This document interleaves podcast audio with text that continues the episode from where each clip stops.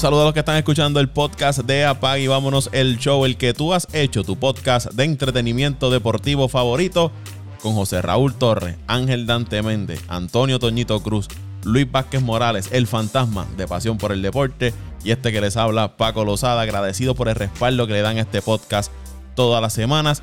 Les recuerdo que se puede suscribir, es gratis y lo, nos puede buscar en Apple Podcast, Spotify, Evox, TuneIn. Ahí usted consigue el podcast de Apag y vámonos el show. Usted se va a sorprender hoy porque el hijo pródigo ha regresado. Luis Vázquez Morales está en este podcast en el día de hoy. Milagro, milagro, milagro. Saludos muchachos, casa llena hoy. Una, musiquita, una musiquita de fondo, Paco, cuando, cuando, cuando los luchadores llevan tiempo sin entrar al cuadrilátero. Esa que estamos esperando hoy un luchador que hace tiempo ha llegado. Qué grande, José, qué grande, José, qué grande, José, gracias. Mira, porque hiciste la mejor comparación que tú puedes hacer en estos momentos. Cuando la, la, las personas eh, grandes, lo, los ídolos, oye, eh, tenemos el mejor ejemplo, Undertaker, 20 Westermania, el otro, Shawn Michael, oye, yo soy ese, yo soy ese, la persona que tenía que llegar, que tenía que volver, porque era, era, era, eh, eh, era, era, la razón, Paco, tenía que volver, porque he escuchado mínimo los pasados 20 podcasts y, y Dante lo que da, de la pena. Yo tenía la necesidad de regresar y convertir esto en lo que siempre fue cuando, cuando yo estuve en un podcast de alta calidad. Dante, por favor, retírate con, con dignidad. No, no, oye, no, no, no voy a seguir hablando porque voy a entrar en temas que hoy no se van a discutir, pero antes que se me olvide, arriba los Mets, está, está Lindor, no, eh, estoy que no, no, hoy que es hoy, hoy estamos a primero de abril, eh, que estamos grabando, soy el hombre más feliz del mundo, amanecí súper feliz, gracias Mets, gracias Steve Cohen, y vamos para adelante familia. Saludos, saludos este, a todos los muchachos y a todos los que nos escuchan semana tras semana y ya también, nunca se me olvida eh, mencionar a toda esa gente que te escucha a ti Paco todas las, todos los días en tu podcast mañanero. Yo lo llamo ya el podcast mañanero, Paco, tú llámale como tú quieras. Vamos arriba. Saludos a los muchachos, saludos al gran Luisito que por fin ya hizo su aparición. Por poco llega verano, pero ya, llegó. Ya llegó, eso es así, eso es así. Creo que creo que para Halloween fue el último podcast que hizo. Entonces, sí, resolución, del 2021 era venir para todos los podcasts, no sé qué pasó, pero, pero está aquí, está aquí, importante. Cogió un, día, un día perfecto, un, un jueves, un jueves santo no lo hice, no lo hice a propósito, no lo hice a propósito, no lo hice a propósito. he estado trabajando un montón, he tenido bien poco tiempo. Siempre ustedes, siempre hablamos. Si, si, si grabáramos un poquito más tarde, yo lo podría hacer, pero entiendo que, que verdad, que eh, tú estás por Alemania, Paco también tiene sus cosas de trabajo y no me he podido ajustar, no me he podido ajustar y he querido hacerlo. Eh, Paco, pero eh, me uno a las palabras de José Coño, el trabajo que estás haciendo con el podcast en las mañanas, me encanta, lo estoy escuchando eh, la mayor parte del tiempo lo estoy escuchando para ponerme al día rápido eh, de lo que está pasando en el deporte, de verdad, y está bien, pero bien bueno, papá, de verdad. Eh, te felicito y a todos los que, los, que te escuchan y te van a seguir escuchando, que lo sigan haciendo, porque contenido como ese, digerible, rápido, bien fácil de, escuchar y, y, tú, lo, tú lo puedes manejar rápido en el carro, de camino para el trabajo, así que los que nos escuchan en el podcast sepan que es un gran contenido deportivo, es un gran análisis, es un gran resumen de lo que pasó en el día anterior en el deporte y, y, debe seguir pasando, Paco. Así que te felicito y no dejes de hacerlo trabajo. Bueno, Paco, para terminar, que Luisito ahí me quitó cinco minutos, pues también quiero mandarle un saludito ahí a toda la gente que nos escucha también, que siempre nos escuchan. Quiero mandarle un saludito hoy a mi mamá, que siempre está pendiente al podcast, este y a un grupo, de amistades que tengo, otro grupito por ahí de WhatsApp que siempre están hablando. Así que saludos a todos y vamos por encima. Ah, ah, puedo, puedo por fin, puedo por fin, ¿verdad? Puedo, puedo, puedo por fin. Ah, saludos muchachos, bienvenido de vuelta mi hermano, mi pana, mi socio, mi carnal, mi, mi compañero de equipo Luisito Vázquez, bienvenido a casa, hacía falta. Toño, gracias papá, gracias lo, lo, esperábamos con ansia esa llegada para hablar de nuestros poderosos Mets, aunque ellos traten, traten por todos los medios de evitar eh, hablar de los poderosos, ellos son de todos los equipos menos el de nosotros, pero no los queremos, no los necesitamos. Eh, saludos a los muchachos, saludos a todos los que nos escuchan semana tras semana, como siempre digo, en este su podcast de deportes número uno. No lo decimos por decirlo, lo decimos porque así lo somos, el número uno. Vamos a arrancar en esta serie de análisis. Ya este sería el quinto episodio. Se lo vamos a dedicar al este de la Liga Americana. Nos restaría el este de la Liga Nacional. Vamos a comenzar con los Orioles de Baltimore que terminaron con 25 y 35 la temporada pasada, la temporada de 60 juegos. Ellos añadieron a Freddy Galvis, Matt Harvey, Félix Hernández y Yolmer Sánchez en la temporada muerta. Bajas eh, notables que tuvieron. Perdieron a Alex Cobb, perdieron a José Iglesias, a Renato Núñez y Hanser Alberto. No hicieron grandes movimientos. Los Orioles en un periodo de reconstrucción que lleva ya bastante tiempo. Eh, salieron de ese contrato de, Alex Cobb que van a terminar pagándole la gran parte del salario. Se fue a los, a los Angels y trajeron a Harvey y a King Félix, Félix Hernández, para ver si le pueden sacar algo, entiendo yo, en, ya cuando se acerque la fecha límite de cambio, si pueden tener buenas temporadas y, y, finalmente cambiarlos por prospectos. Es un equipo bastante joven que está dando la oportunidad a sus jugadores jóvenes. Tienen buenos guardabosques, me parece que es una de sus de fortalezas, la profundidad en los bosques. Su line-up o su roster para el día inaugural de las grandes ligas, cuando se cante Playboy, ellos tendrían a Pedro Severino y a Chance Cisco como sus receptores. Trey Mancini, que regresa luego de haber estado fuera, va a estar jugando primera base. La segunda base, Pat Balaika. En tercera van a tener a Michael Franco y a Río Ruiz. En el campo corto, Freddy Galvis, los guardabosques, Ryan Mountcastle, Cedric Mullins, Anthony Santander, Austin Hayes. Y eh, eh, van a estar también, pues, entre, esos, entre esos jugadores, el King va a ser bateador designado. Ellos tienen a Ramón Urias, que se espera que sea su utility. Y los, cuanto a los lanzadores iniciadores, tienen a John Means, Matt Harvey, Bruce Zimmerman, Jorge López y Dean Creamer. Y mientras hablamos, eh, y grabamos el podcast, son las 5 de la tarde acá en Puerto Rico, del primero de abril, acaba de culminar el partido entre los Yankees y los Toronto Blue Jays, y aprovechando que estamos hablando del este de la americana, eh, y ya Toronto le propinó la primera derrota a los Yankees de, de, New York. Yo, es un equipo, son dos equipos sumamente balanceados, pero ganó 3 a 2 eh, el equipo de Toronto. Y te interrumpo, perdóname, Luisito acaba de pasar algo también para los que nos escuchan, los cuameños y puertorriqueños. Caratini acaba de su primer indiscutible impulsando dos carreras para el equipo de, nuestros padres. muy fue, un, tejano, como le llamamos nosotros, un tejano, un blooper, pero cuenta, cuenta para para el papel. Ahí lo que dice en, en, ¿cómo es? En, en, la libreta lo que dice hit, impulsable dos carreras. Muy bien, muy bien por Caratini. Caratini, Caratini está muy bien, mano. A mí me gustó mucho el movimiento que, que, que, que ¿verdad? que hizo, que hizo Chicago y, San Diego. Y, contento por él. Eh, ese año es un gran, firmó un gran contrato. Entiendo yo, yo no soy conocedor tanto de los aspectos económicos los contratos, pero gran contrato, eh, humilde, eh, le, le, lo merece, lo merece. Siguiendo acá con los Orioles, los relevistas Tanner Scott, César Valdés, Paul Fry, Dylan Tate, eh, Cole Surser, Tyler Wells, Max Zeroler, Wade LeBlanc y Adam Plutko. Van a ser los relevistas del equipo de los Orioles de Baltimore. Como les dije, este equipo, un equipo joven, dando la oportunidad al talento joven que tiene, poco a poco saliendo de, esos veteranos. Chris Davis va a estar comenzando la temporada en la lista de inactivos de 60 días. Este muchacho desde que cogió ese mega contrato eh, prácticamente no ha hecho nada por la franquicia de los Orioles de Baltimore. Un mega contrato que cogió Chris Davis y todavía le resta eh, bastante a los Orioles para pagarle a, a Chris Davis, que yo entiendo que a la, larga no va a estar en los planes de ese equipo, pero ¿quién coge ese bulto de ese contrato de, de Chris Davis? Vamos a ver cómo se desarrollan los Orioles. Tienen buen talento, como les dije, los bosques, la profundidad en lo, en lo cual la bosque debe ser su, su fuerte. Yo los tengo ganando entre 65 y 68 victorias, llegando quintos en el este de la, Liga Americana. Bueno, Paco, ¿quién se suma? Pues me sumo yo primero entonces. Mira, Paco, lo que te acabas de decir ahora, esa creo que es la pieza clave para el comienzo de la reconstrucción de, este equipo están en modo de reconstrucción y es ese contrato de Chris Davis. Ese contrato de Chris Davis yo creo que es el que está trazando el proceso de reestructuración de este equipo de, de Baltimore, que en sí están enfocados en limitar los gastos para poder tener capacidad para poder firmar esta, estas estrellas que tienen en, en, la finca para los futuros años.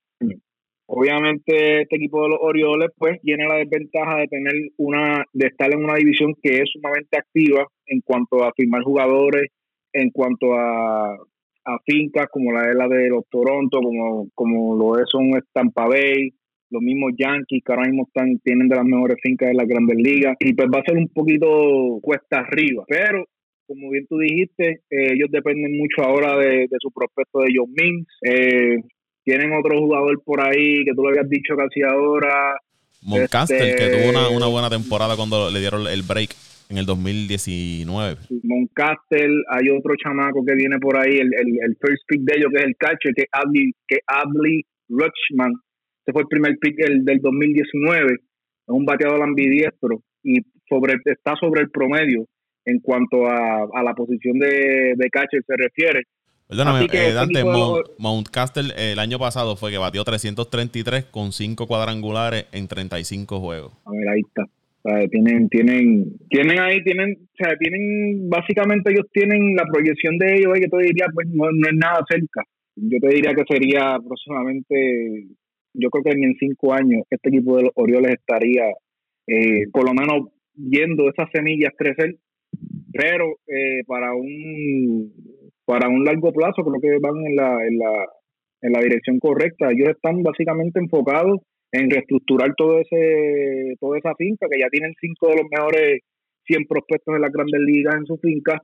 Y yo te aseguro que tú no, vamos a ver muchas firmas, vamos a ver firmas como estas, bien pequeñas, eh, Mahaldi, eh, Félix Hernández, que no cueste mucho para que puedan hacer un poco de trabajo o brindar veteranía a estos novatos para que puedan adquirir un poquito de madurez. Pero también los tengo como tú. Creo que va a ser una temporada básicamente darle oportunidad a ese talento nuevo, entre 65 68 victorias y deben estar en el último lugar en esta división. Trey Mancini debe ser su principal jugador si está saludable.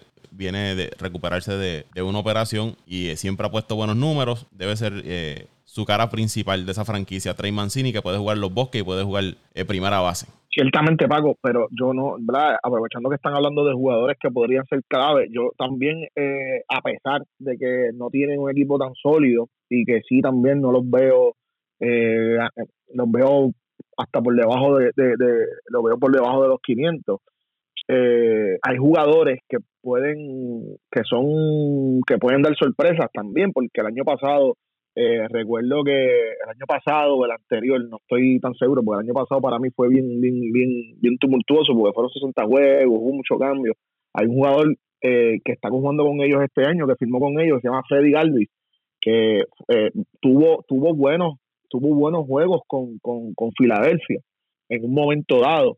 Y también tienen en, en, filmaron por alguna razón, que yo no sé, yo pensaba que este muchacho se había retirado, este, porque tuvo también unas temporadas bien abruptas, bien malas. Este, Michael Franco, que eh, en un momento dado se perfiló bien dentro de la dentro del equipo de Filadelfia y por alguna razón también desapareció por completo. Eh, yo creo que, Luis, eh, a eso de, de Franco, él jugó y puso buenos números. El problema fue que jugó en Kansas City. Y allí, obviamente, pues no tenía la cobertura mediática eh, correspondiente, pero estuvo, estuvo una buena temporada Michael Franco. Y abundando eso que están mencionando, yo creo que este equipo de los Orioles puede ser un equipo de, que puede batear, puede producir carreras. Hay que ver cómo está ese picheo. Pero creo que entre Mancini, Franco, eh, Mountcastle y otros jugadores que tienen ahí, el mismo Galvis, pueden producir carreras. Y, y obviamente, ya tú lo mencionaste, pero tengo que hacer hincapié en ello. Trey Mancini, que, que para mí es un gran jugador,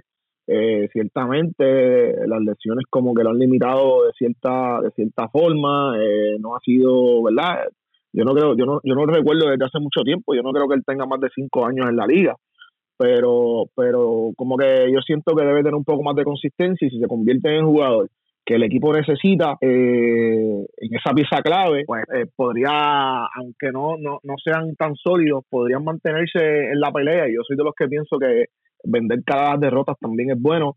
Eh, abundando, que no sé quién fue que lo mencionó, que yo creo que fue Dante, que si, el, que si tienen buenos jugadores eh, en, la, las ligas menores y estos jugadores y este tipo de jugadores que no son jugadores superestrellas, pero son jugadores de rol, pueden darle un buen modelo a esos jugadores jóvenes, eh, puede ver algún futuro, ¿verdad? No inmediato, pero a corto, a corto y mediano plazo eh, en la franquicia. A nivel de picheo, no, de verdad que estoy, pero sé que Mins es algo bueno, pero no, no le veo mucho más allá de, la jotación debe ser, no, no la veo nada de sólida. Hay que ver qué pasa con el equipo. Yo pienso que van a, tener muchos problemas partiendo de, de, la, de cómo se visualiza esa jotación de, de los Orioles. El caso de, de Trey Mancini, él viene de, recuperarse de una operación de cáncer eh, del colon. Fue la, la, operación que tuvo en el 2020, por eso no participó en esa, en esa temporada. temporada. Sí, este equipito, como, como acaba de decir Paco, yo creo que su fuerza, su, su mayor fortaleza son quizás su line-up, aunque un line-up no tiene mucho nombre, eh, ¿verdad? Yo tuve la oportunidad el año pasado, eh, perdóname, el año trazado, de ir a varios juegos en Baltimore y es un equipito que, que mueve bien el bate eh, y me gusta mucho su guardabosque empezando con Mullins, Mullins creo que se llama, el, el, el bosque central, eh, muy rápido, eh, buen bateador, creo que proyecta ser un buen pelotero. Y tienen otro que ahora mismo olvidé eh, su, su nombre, pero también lo ponían en el bosque central como en el bosque izquierdo. Esa es otra cosa que yo creo que, que el equipo de Baltimore, otra fortaleza diría yo, es su defensa y que es un equipo rápido. Pero lamentablemente su picheo, como, como acaba de decir también Luisito, eh, no hay nada. Después de Mins, que quizás es lo único bueno que tengan, eh, tienen por ahí a Jorge López, eh, creo que también tienen a, no recuerdo si tienen a, estaba buscando, ya mismo busco el, el, el, roster nuevamente, pero la verdad es que no tienen mucho y yo creo que, que ahí va a ser el problema cuando se enfrentan equipos como Nueva York, como Boston, con el mismo equipo de Toronto, que son grandes ofensivas yo veo difícil que este equipo de Baltimore pueda sacar juegos ante estos equipos. Y el equipo de Tampa, que es un equipo que sabemos que su ofensiva no es la, ¿verdad? No es su fuerte, pero su picheo es muy bueno y se la inventan para hacer carrera. Yo creo que eh, están en la división, una de las divisiones más complicadas, una de las divisiones donde al menos tenemos tres alineaciones de, de, de poder y tres alineaciones que te pueden hacer eh, de 5 a 6 carreras por juego fácilmente. Eh, y entiendo que sí que este equipo, de verdad, no, no, hay forma de que eh, termine en una posición que no sea la última posición en esta tabla de posiciones. Y yo creo que ya ustedes lo han dicho todo. me voy con Baltimore entre 60 y 65 juegos esta temporada. Para mí, el equipo de Baltimore el año el año pasado, temporada pasada, a pesar que fue una temporada corta, excedió las expectativas que muchos teníamos de, ellos. Eh, tuvo mucho más victorias. Nosotros, recuerdo que aquí en el análisis no lo dábamos a llegar a las 20 victorias, sobrepasó eso, jugaron muy bien. Es una pena que este equipo esté en la división que está, una división donde hay cuatro equipos que están bastante parejos, cuatro equipos que están muy fuertes. Y pues, si este equipo estuviera en la división central de la americana, fuera otro cantar. Pero pues, tienen que jugar donde, donde siempre han jugado. Eh, la adición de Harvey y de Félix Hernández para mí es para ir, ir moviendo ese picheo nuevo, ir moviendo esos lanzadores que se están desarrollando y, y dar una segunda oportunidad a estos veteranos de que le hagan el trabajo. Eh, yo te diría que es más eh, un, un, trabajo de, de, de, darle cuatro, de cuatro, cinco, seis entradas el día que puedan dar más la dan pero es más para que vayan enseñando a estos jóvenes que tienen, tienen buen picheo. Este es un equipo que tiene buen picheo. Tiene muy buen bateo, joven, eh, con todos los que mencionaron y se le olvidó mencionar a Santander, que está, está, está desarrollándose muy, muy bien. Así que sí coincido con ustedes que por estar en la división que está, va a estar entre 65, 68 juegos. Si, si nos hacen quedar mal de nuevo y llegan a las 70, 75 victorias, pues que bien para ellos, pero tienen que estar ahí, entre 68, 65 victorias. Pero esto es un equipo que hay que velarlo, como no sé si fue Dante el que lo dijo, un equipo de aquí a 3 a 5 años, un equipo que hay que velarlo como siempre ellos hacen.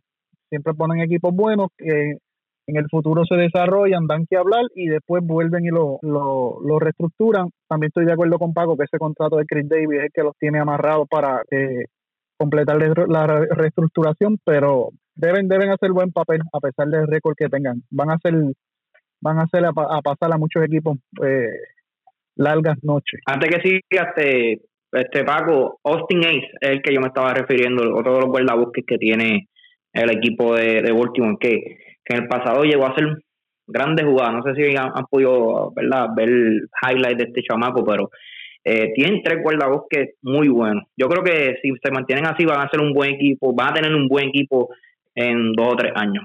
De eso no hay duda. Para terminar con los Orioles, el contrato de Chris Davis le quedan 23 millones esta temporada y 23 millones para la próxima temporada. Ya en el 2023 sería agente libre.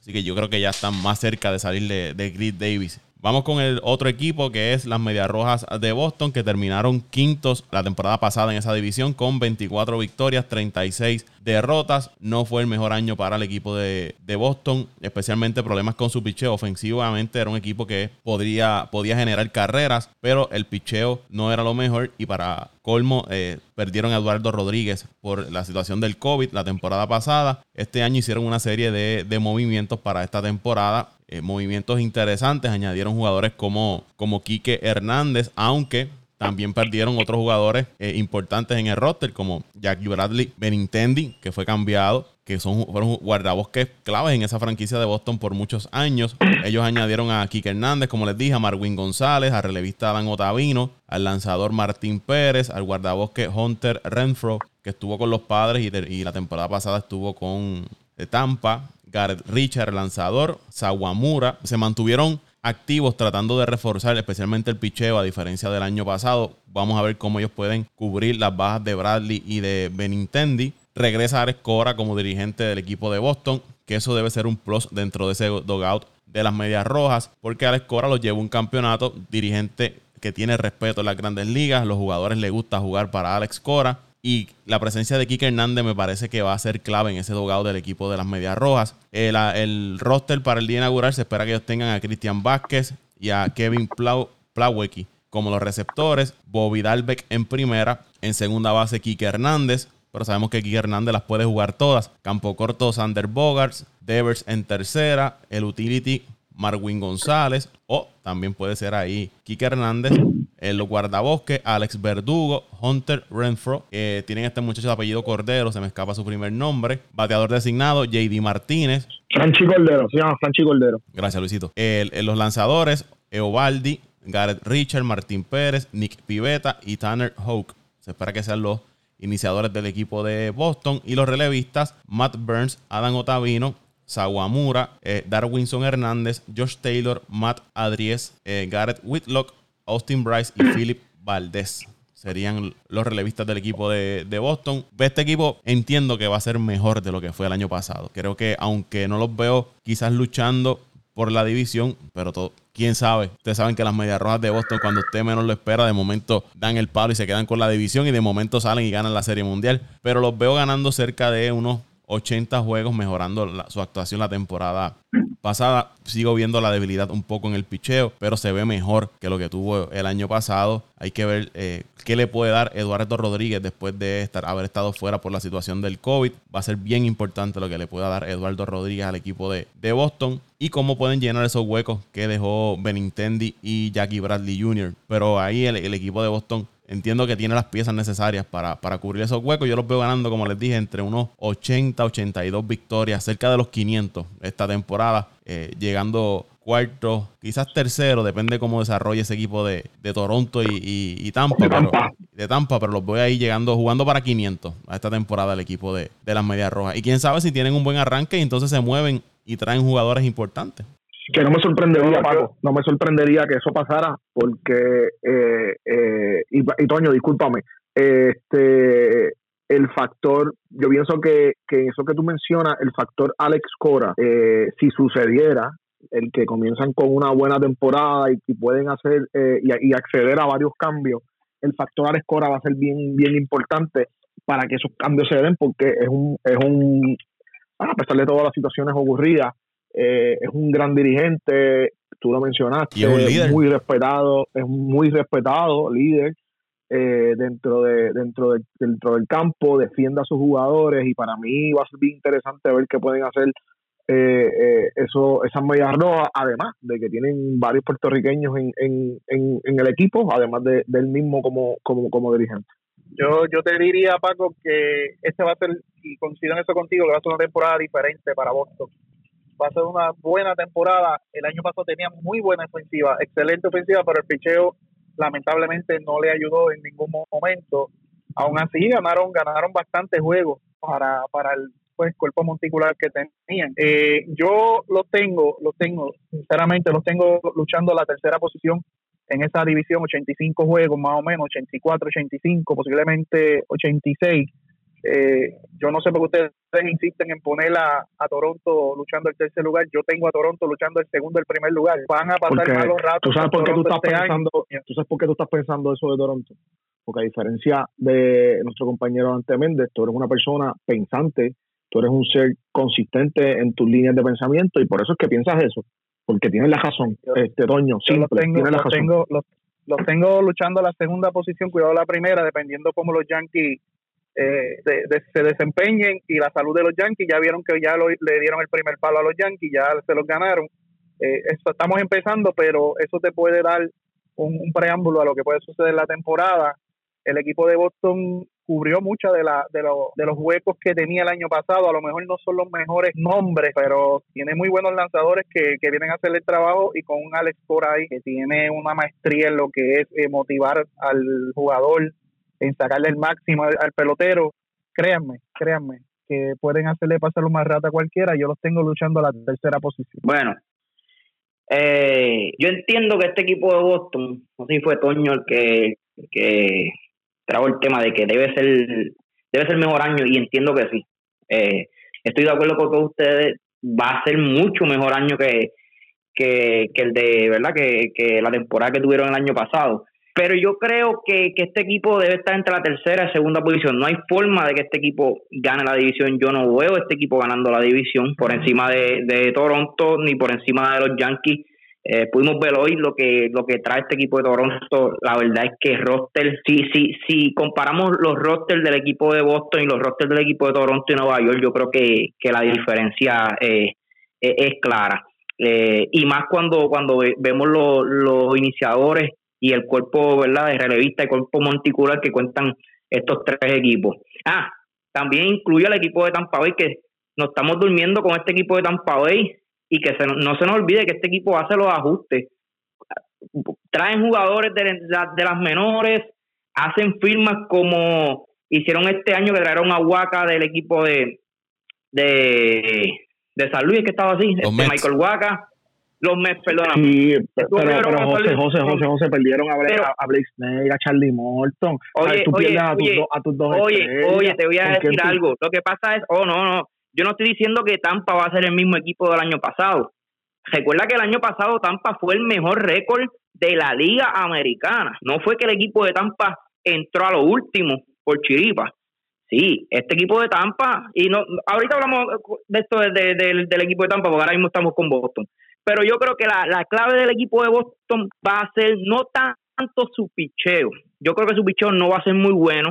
Yo creo que ellos dependen demasiado del bateo pero más van a depender de estas firmas que, hicieron en la temporada muerta como Quique Hernández, como el mismo Alex Verdugo que jugó el año pasado, pero como, como había dicho Luisito fuera del aire, el año pasado fue una temporada que nosotros no podemos medir para, ¿verdad? En cuestión de estadística, en cuestión de, de, actuación de estos jugadores. O sea que yo incluyo también a Alex Verdugo, tengo a Quique Hernández y si vamos a, incluir uno de los pitchers, eh, la llegada de Otavino es otro es otro jugador clave para eh, el desempeño de este equipo. O sea, eh, yo creo que, que, sí, que, que lo que pueda dar estos jugadores que este equipo firmó o que trajo vía cambio en la temporada muerta va a ser factor para el resultado de la temporada de este equipo de Boston. Pero los voy, los doy dando, los, perdóname, los, los pongo en la cuarta posición, cerca de Tampa, y ganando unos de 82 a 82, 83, 84 juegos. Antes de ir con Dante, rapidito, la situación de Eduardo Rodríguez. Él lanzó muy bien en Spring Training. De hecho, eh, terminó invicto el Spring Training en cuatro salidas, ganó los tres, partidos.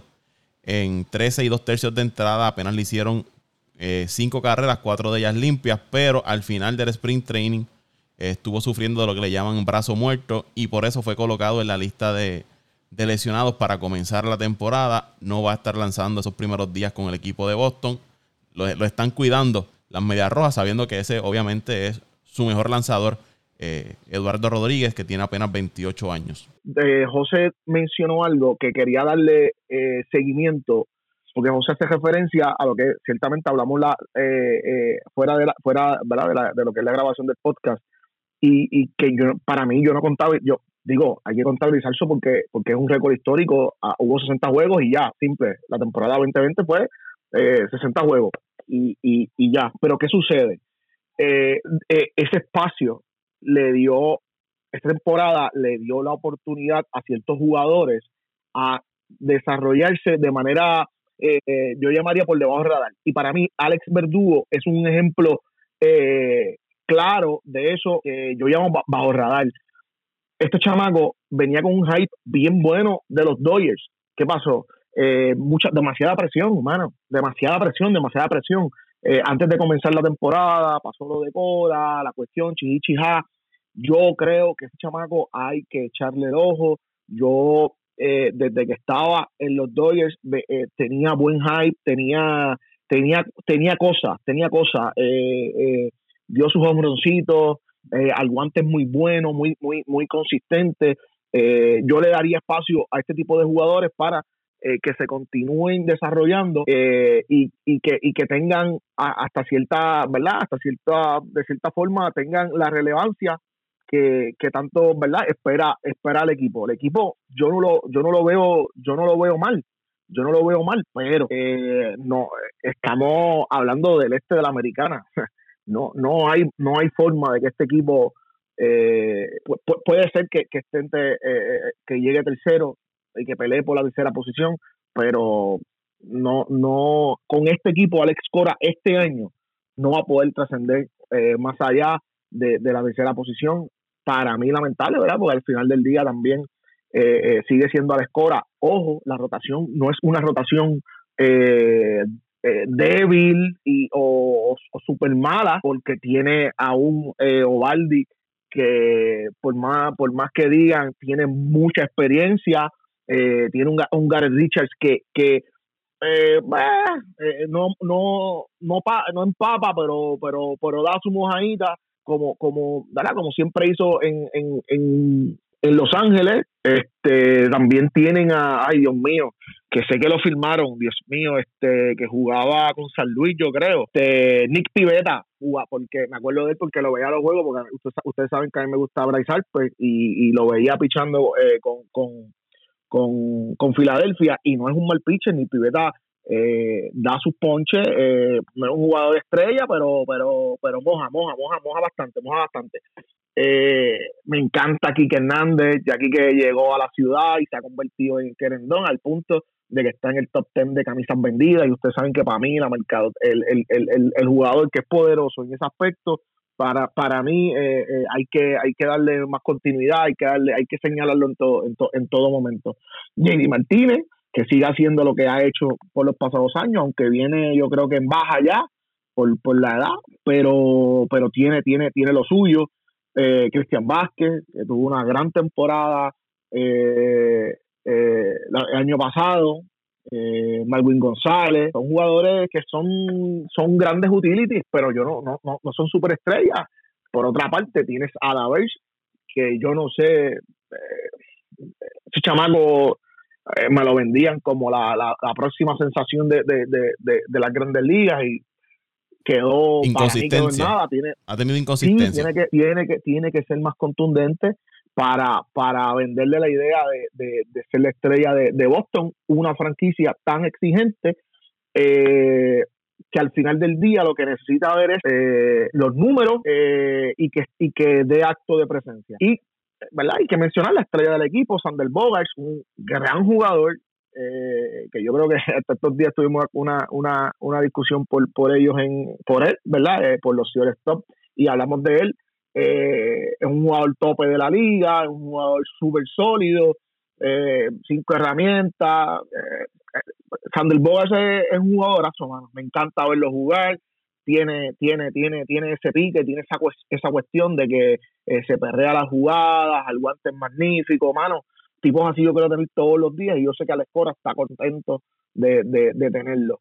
de que deben jugar para 500, eh, pueden hacerlo, todo depende de la consistencia de su rotación. Eh, deben estar jugando entre 500 eh, a los 585, 86, 87 partidos, Dios quiera, y me, y me caí en la boca y ganen más, pero no, no, no los veo, no los veo por encima de, de, de, esa tercera posición. Bueno, antes de decir algo, que estaba hablando con él ahora, quiero mandarle un saludito a mi compadre Carlito Velázquez, que le oh. estaba diciendo que, que estábamos hablando que estábamos hablando de, de, la división favorita de él y está entusiasmado por escuchar a ver qué decimos de las medias rojas de Boston, pero eh, lamentablemente, lamentablemente tengo que decir, tengo que decir que estoy de acuerdo con, con, con, lo que han dicho básicamente los muchachos y estoy de acuerdo con Paco en lo en la posición. Yo también tengo este equipo de Boston sobre entre 80, 82 victorias, que ahí está cerca de los 500. Y yo creo que el jugador más importante, que no es jugador, pero como han dicho los muchachos, es Alex Cora. Yo creo que Alex Cora, su principal eh, misión ahora mismo como dirigente es ganar nuevamente esa reputación eh, que tuvo en ese, en ese primer año exitoso con Boston. Y en adición a eso, si ustedes vieron el año pasado, al, al Alex Cora no estar con el equipo, la producción de Rafael Devers y de Gaby Martínez fue del cielo a la tierra. Se pueden verificar esos los números de esos dos jugadores cuando Alex Cora era dirigente y cómo fueron el año pasado. Un jugador importante, Eduardo Rodríguez, sí creo que debe ser una pieza importante este año para mantener al equipo de Boston en la pelea, si que quieren tener algún tipo de oportunidad por de, clasificar por el wild card, que lo veo difícil, pero si es que el equipo de Boston puede mantenerse cerca de esa posición en julio, Chris Sale está de vuelta, lo que le da un segundo aire a esa rotación. Estamos hablando de uno de los mejores lanzadores de las grandes ligas cuando está sano y esto puede cambiar el panorama. Pero según te digo una cosa, te digo la otra. Si este panorama no mejora de aquí a verano, este es el último año de Rodríguez de contrato, eh, el mismo JD Martínez puede ser material de cambio y el nuevo gerente general del equipo de Boston está en un enfoque para ir a largo plazo. Largo plazo estamos hablando de no gastar mucho dinero. Tienen un prospecto que es Jeter Downs, que fue el que, el que llegó de Los Ángeles por, por que probablemente este año eh, eh, lo veamos en grandes ligas, pero este problema de los contratos por los pasados años del equipo de Boston, este nuevo gerente general, Shane Bloom, creo que es el nombre de él, está en su segunda temporada como, como director de operaciones, que es el que está corriendo las operaciones de béisbol en Boston, y la manera de ver las cosas no es igual a los pasados gerentes generales, así que yo creo que este equipo de Boston va a esperar va a estar esperando un poquito un poquito más de años, te diría dos o tres años antes de salir nuevamente agresivo para, para esa agencia libre, si es que quieren volver otra vez a, ser contendientes.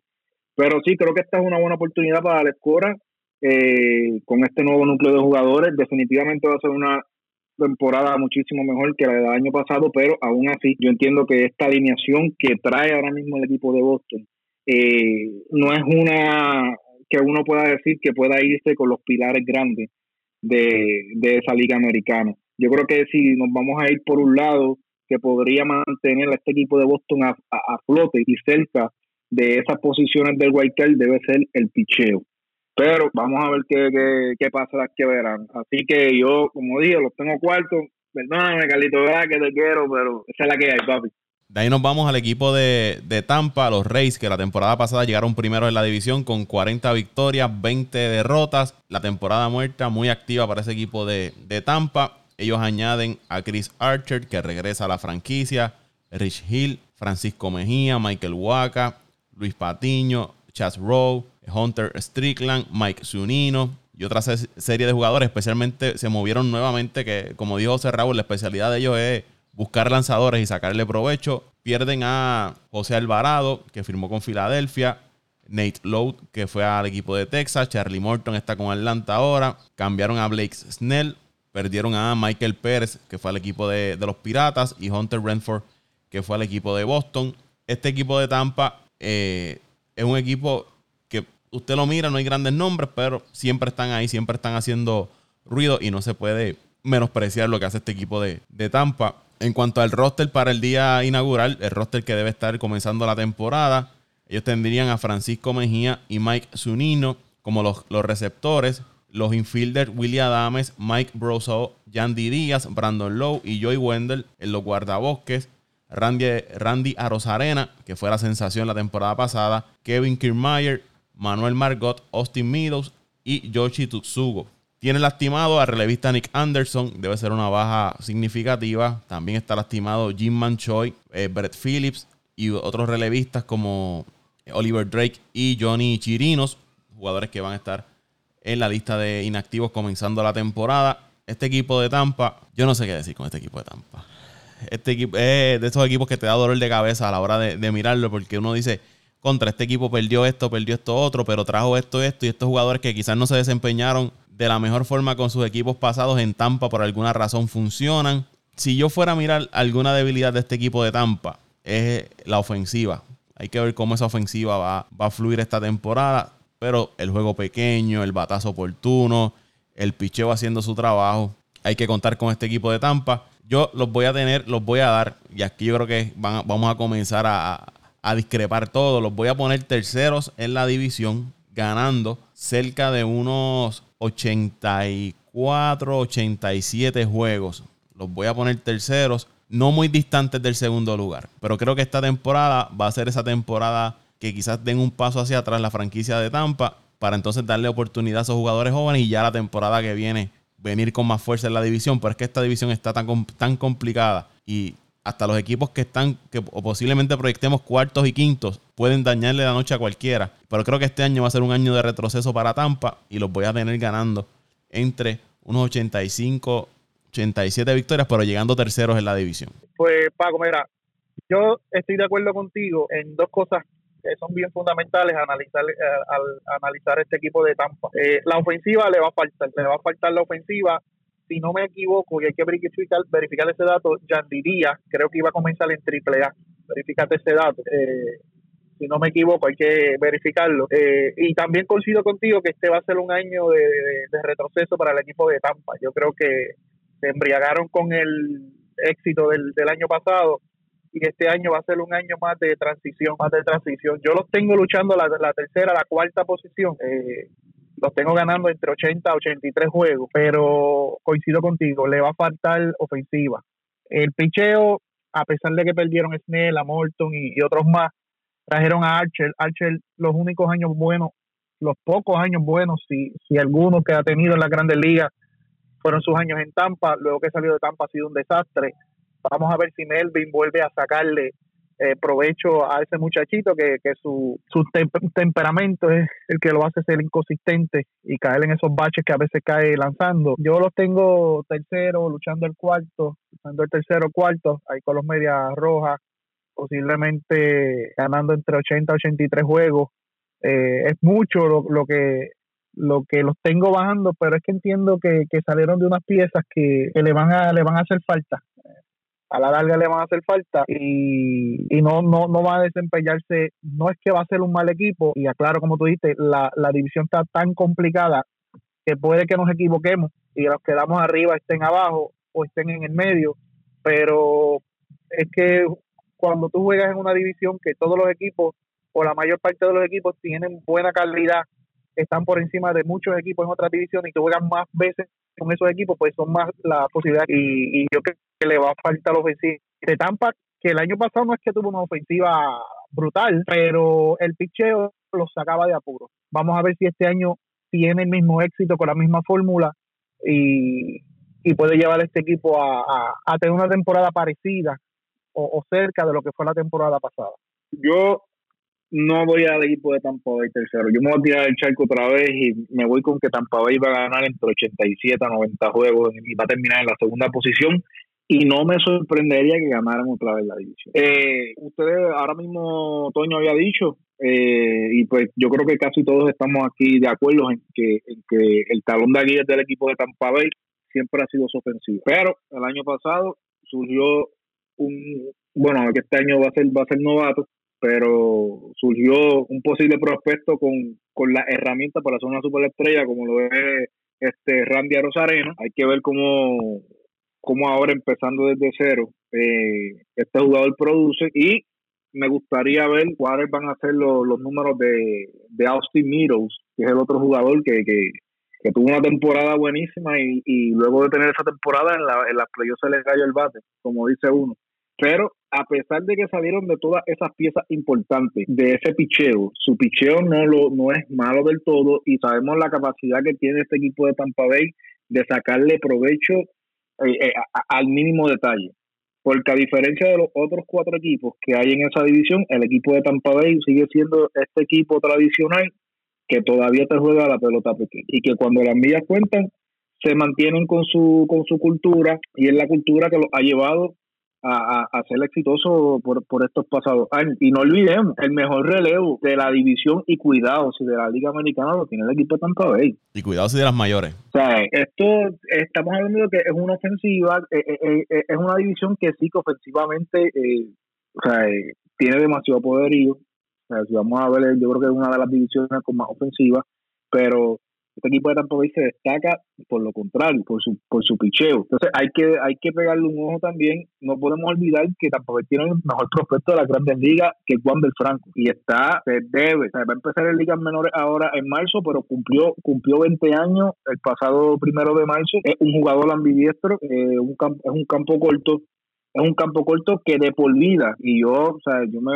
yo me yo me puse a leer por ahí, yo todavía no he visto, no sé si puede que exista alguna superestrella en Grandes Ligas, pero este jugador tiene de por vida 92% de contacto en su carrera como profesional. Estamos hablando de un tipo que no se puncha sea, que yo no, yo por lo menos, nosotros hemos visto bastante béisbol, yo no he visto, no sé, otro otro tipo de estadísticas en, en este tipo de jugador, pero para ser un jugador tan joven, eh, es un jugador que promete mucho, que debe estar añadiéndole flexibilidad a ese equipo de, de Tampa que si vemos el roster, el roster hay muchos jugadores que, que, pueden ser versátiles. Creo que creo que hablamos esto cuando estuvimos el pasado podcast, Paco. Creo que es la división oeste de la Nacional. Este equipo de, de los Reyes, tú puedes hacer muchas cosas, bateo y corrido, puedes, puedes hacer de todo porque es un es un roster, este line-up es un line-up que te puede hacer de todo. O sea, que lo hace diferente al resto de los equipos de la división. Así que yo creo que nuevamente este año el picheo, con un poquito, deberíamos ver un poquito de, eh, mejoría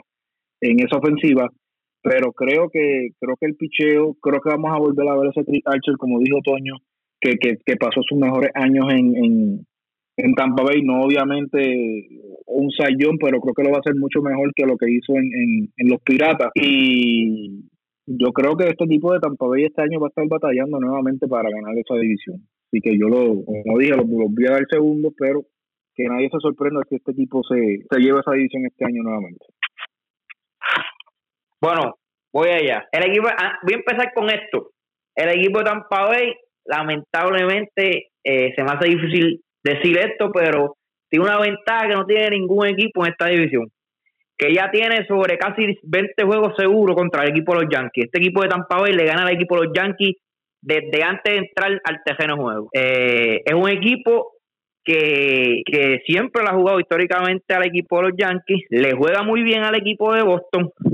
En resumida, es un equipo que, que juega muy bien contra los equipos de su división, especialmente en los últimos años. Eh, y ya ustedes lo han dicho todo. Yo creo que este equipo tiene el mejor bullpen, sigue teniendo el mejor bullpen. El bateo, aunque quizás bajó un poco, este año cuenta con a Rosarena desde principio. Cuentan por ahí, lo dijo antes, con el prospecto campo corto, que se espera mucho de él, que puede ser que lo suban.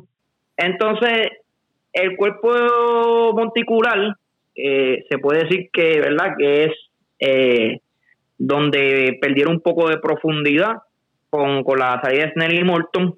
Añaden a Waka y añaden a, a, a que, que tú lo que necesitas son cinco entradas con este bullpen y este equipo de Tampa Bay va a ser, estoy, estoy casi seguro que, estos lanzadores van a hacer el trabajo van a hacer el trabajo para preparar eh, a este, ¿verdad? Para, para preparar el escenario para, para que este bullpen haga lo que siempre acostumbrado a hacer. Entonces, con esto, ¿verdad? Con esto, pues esto quiero decir de que este equipo de Tampa debe estar entre la segunda y la tercera posición, pero al ver este equipo de Toronto, lo que ha hecho Sprint Trainer con lo que hizo hoy, ¿verdad? Un buen juego contra los Yankees, entiendo que el equipo de Tampa debe terminar la tercera posición, no muy lejos del equipo de Toronto y tampoco muy lejos del equipo de Boston.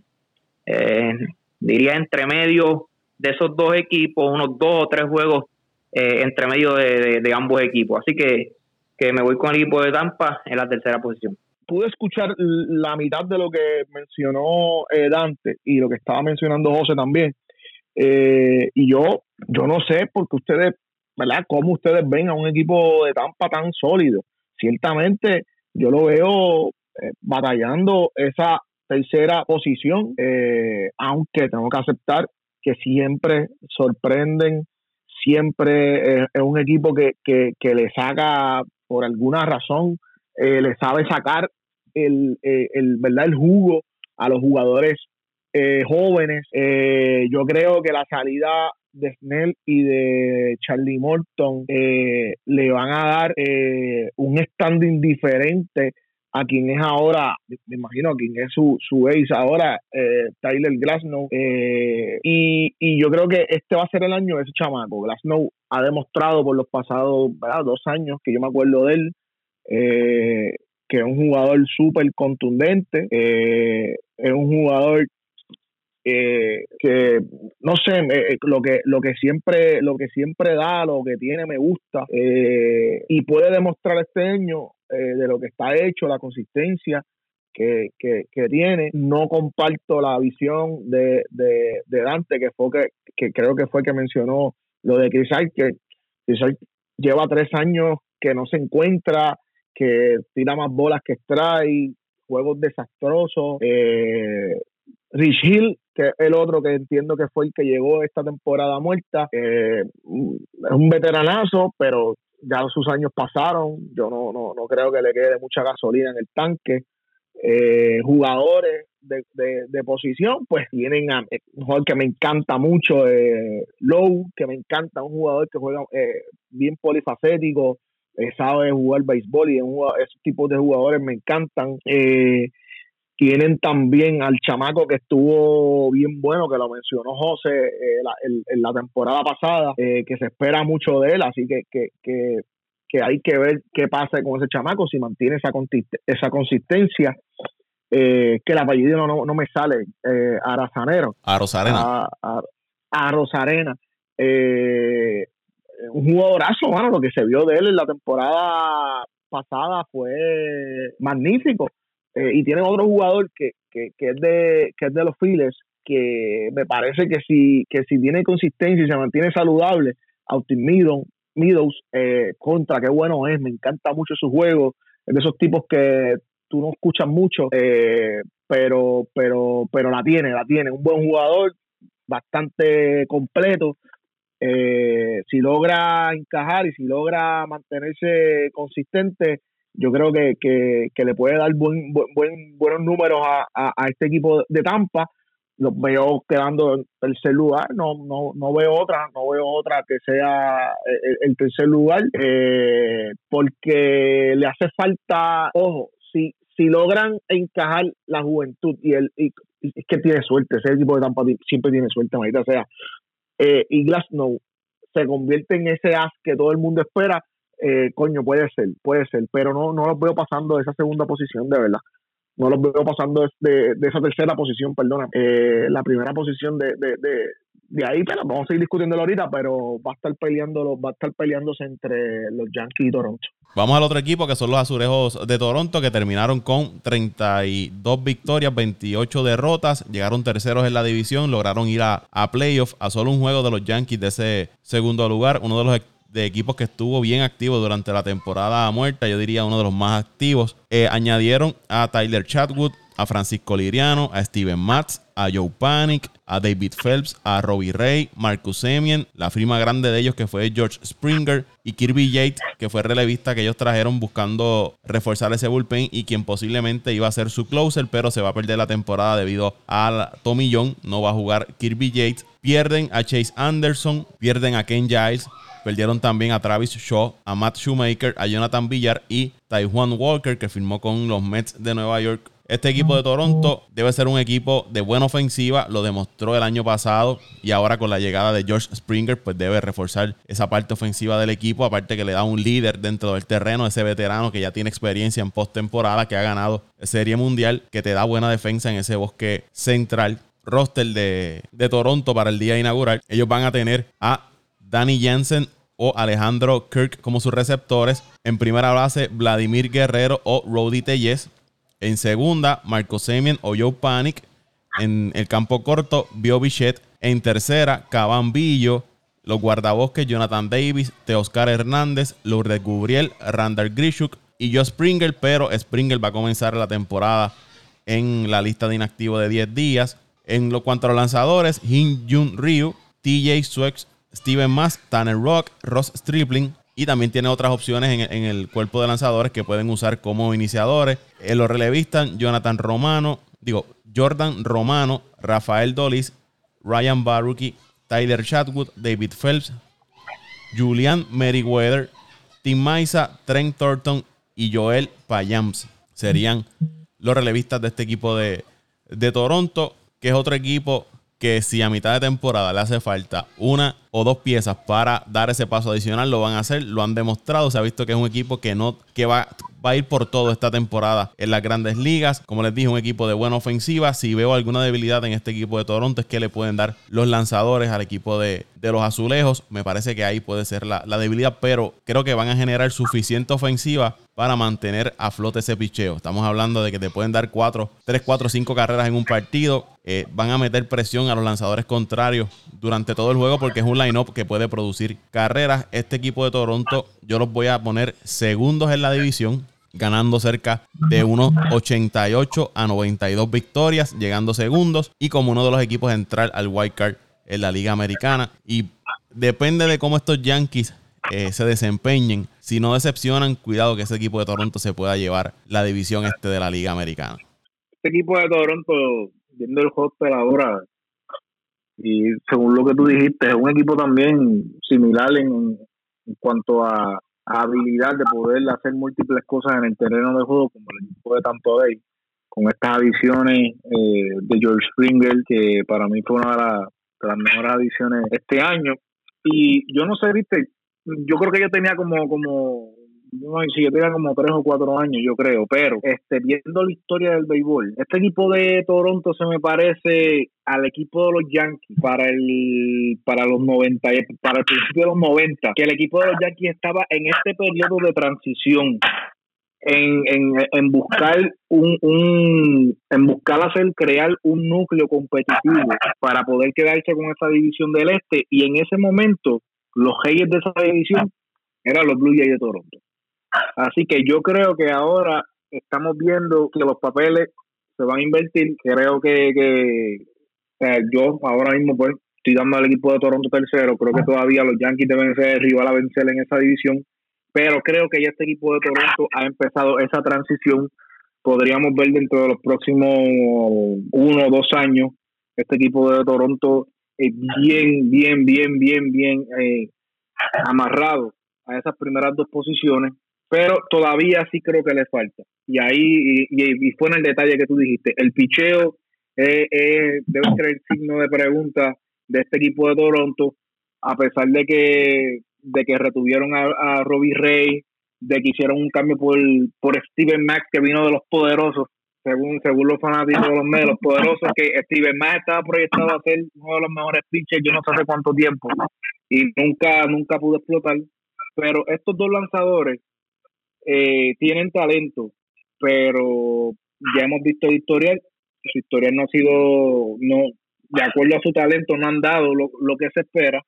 Y la otra interrogante que yo tengo en lo personal es cómo Vladimir Guerrero Jr. va a jugar este año creo que nosotros teníamos unas expectativas estos pasados años sobre, sobre Vladimir Guerrero, que todavía no las ha cumplido. Eh, trabajó durante la temporada muerta para, para perder peso y ponerse y ponerse en forma para esta temporada. Y si e, e, este debe ser el jugador, el, el, game changer de este equipo de Toronto. Si Vladimir Guerrero se puede mantener en unas buenas condiciones, esta ofensiva sin duda alguna debe, debe ser un peligro.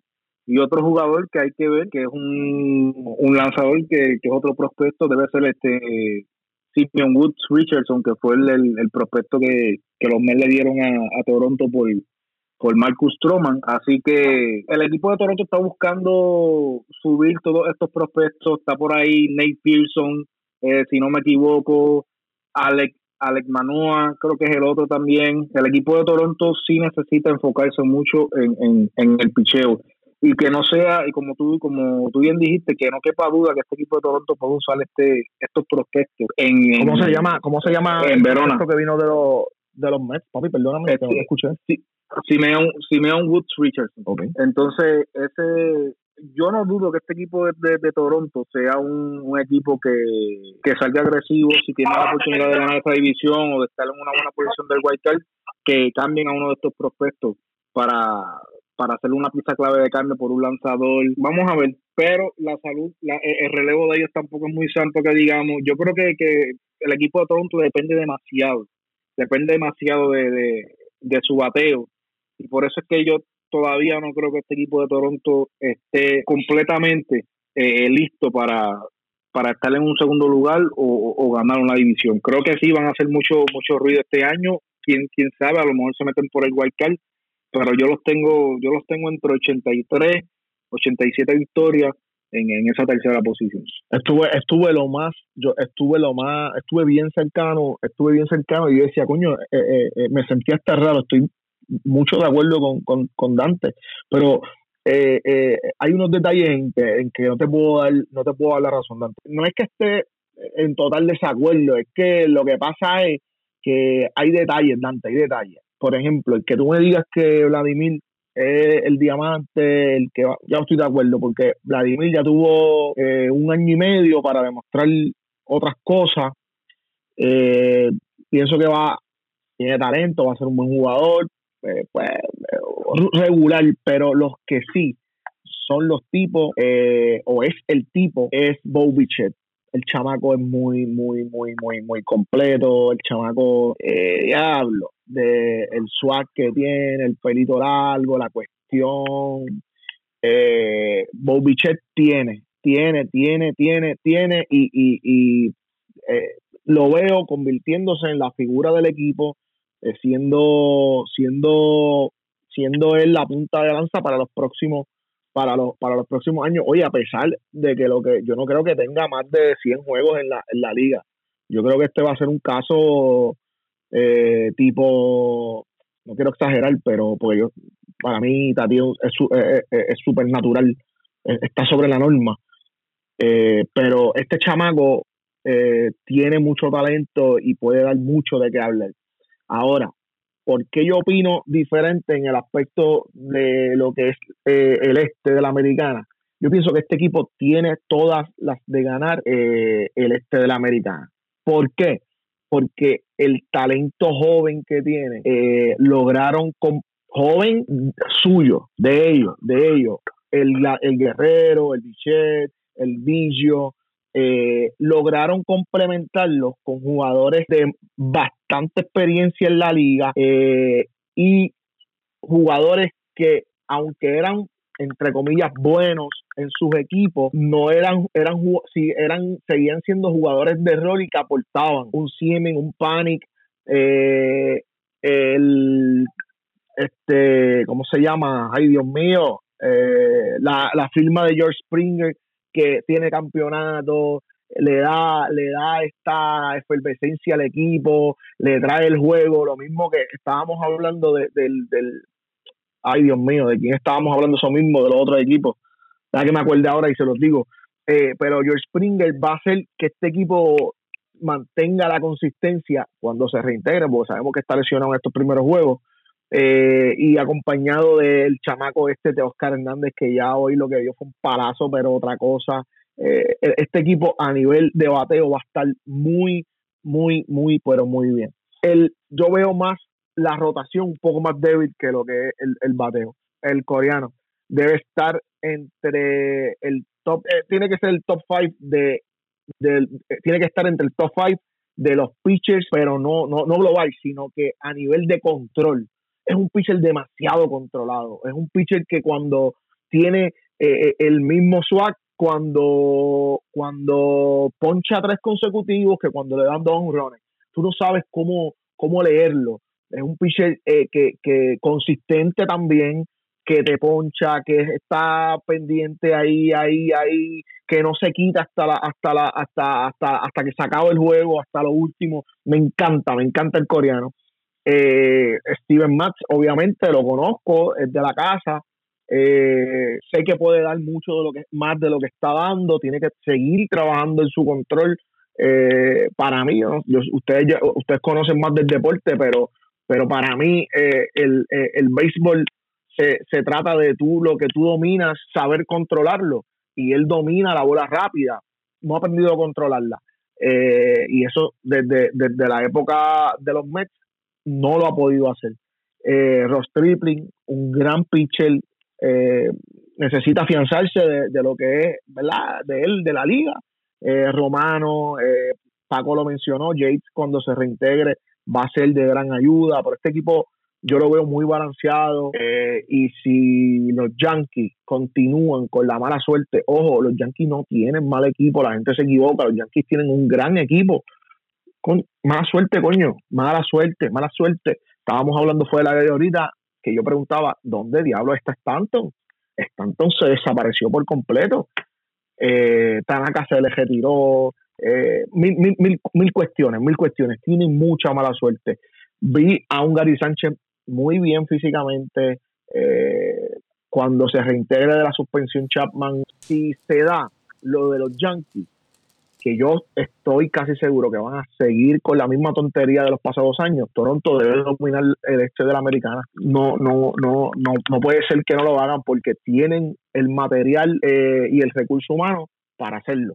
Antes de ir con José Raúl y Toño, creo que la clave es consistencia de los lanzadores iniciadores de Toronto. Esa debe ser la clave. Más allá de, de Ryu, los demás han sido inconsistentes durante su carrera y esa va a ser la clave. Que esos lanzadores puedan ser consistentes esta temporada si es que Toronto quiere tener aspiraciones. O sea, Raúl y Doñito. Y, y, te voy a decir una cosa, y te voy a decir una cosa, Paco, perdona, que eso que dijiste es bien importante, pero estos tipos son pitchers que lo que necesitan es dos, tres, cuatro cajeritas y que y ellos ellos siguen porque ellos permiten carrera. Robbie Ray permite carrera. En Arizona le pasaba todos los días. Empezaba calentaba de la tercera en adelante. Siempre empezaba el juego 4 a 0. Pues, mano, pero te ponchaba eh, 180, 190 pi este jugador, brother. Eh, le pasaba lo mismo. Si estos chamacos eh, lanzan, oye, tienen a alguien que a mí se me, se me olvidó mencionarlo, que jugaba con Washington, que tiene muchos ponches también en las manos. Tiene Robert, tiene ponches en las manos. Si se logran afianzar, esto, eh, este equipo este tipo no, este equipo no está fácil, este equipo no está fácil de Toronto. Que como si los compite. Ganan 90, ganan 90 y ganan, eh, ganan de 90 a 95 y ganan la división. Ganan el este. La verdad el caso ahí. no, eh, entrando, ¿verdad? Hablando, hablando de este equipo de Toronto, la verdad el caso, el que es fanático de Toronto, debe estar bien contento por lo que ¿verdad? está pasando con este equipo, especialmente hoy, con esa victoria que, que, que sacaron allá en, el Bronx. Este equipo es joven, este equipo proyecta mm. a no solamente tener un buen año, no solamente entrar por el wild card, sino con oportunidades de ganar el este, como ustedes han dicho, sino que, que un equipo que entiendo yo y me atrevo a decir ahora que los próximos tres años la carrera de la división del Este vamos a siempre a tener antes de la temporada como favorito al equipo de Toronto y al equipo de los Yankees. Me tiro el charco desde ahora. Yo creo que el equipo de Toronto, a diferencia de los Yankees, tienen juventud, tienen dinero porque lo han demostrado y yo creo que todavía, claro, están un poco por debajo de los Yankees en cuestión de profundidad y roster, pero no están muy lejos y entiendo que con una firma de un lanzador eh, estelar estarían prácticamente al tú a tú con, Nueva York. Y esta temporada tienen algo que el equipo de los Yankees eh, tiene. Pues, perdóneme, el equipo de Toronto no tiene la presión que tiene el equipo de los Yankees. El equipo de los Yankees está obligado a ganar. Aunque el equipo de Toronto no gane este año, no entre por el wild card, aún sigue siendo un equipo bueno para el futuro y no tiene esa presión. Va a volver prácticamente por la misma plantilla y, y con más experiencia. O sea, con, terminando con esto, yo, yo creo que el equipo de Toronto eh, ahora mismo es, al igual que el equipo de San Diego en, la Nacional, son los equipos con mejor futuro y, y, con, el mejor núcleo de, de, de, jóvenes para, ¿verdad?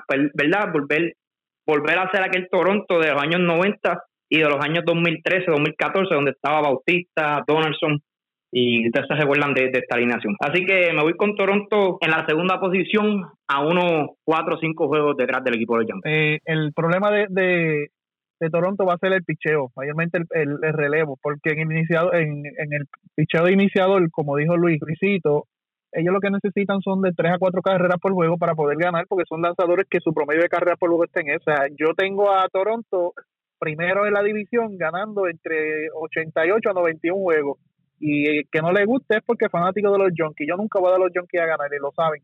Ese es todo mi análisis. Vamos para los Yankees, para, para dar mi análisis de los Yankees, para salir de esto ya. Bueno, vamos con los Yankees entonces. Ellos terminaron segundos en el 2020, 33 victorias, 27 derrotas a 7 juegos del equipo de, de Tampa. Durante la temporada muerta no hicieron grandes movimientos. Sí lograron retener a DJ LeMagio, que entiendo que era su, su meta durante la temporada muerta, retener a, DJ LeMagio. El picheo, perdieron eh, bastante en el picheo, aunque ellos trataron de hacer movimientos. Trajeron a, a Corey Kluber, viendo a ver qué le puede dar el eh, Kluber. Hicieron un cambio donde trajeron a Jameson Taylor del equipo de, los Piratas. Firmaron a dos buenos relevistas, en el caso de Justin Wilson y Darren O'Day. Traen al receptor eh, Robinson Chirino. Retuvieron a Brett Garner. Pierden a Jay Happ Pierden a Jonathan Holder, perdieron también a Masahiro Tanaka, como mencionó Luisito, que se fue a, jugar a, Japón. Cambiaron a Adam Otavino, lo enviaron a Boston, perdieron a James Paxton. Y eh, me parece. se fue para Seattle. Perdóname, sí Paxton, se fue. ¿verdad? Sí,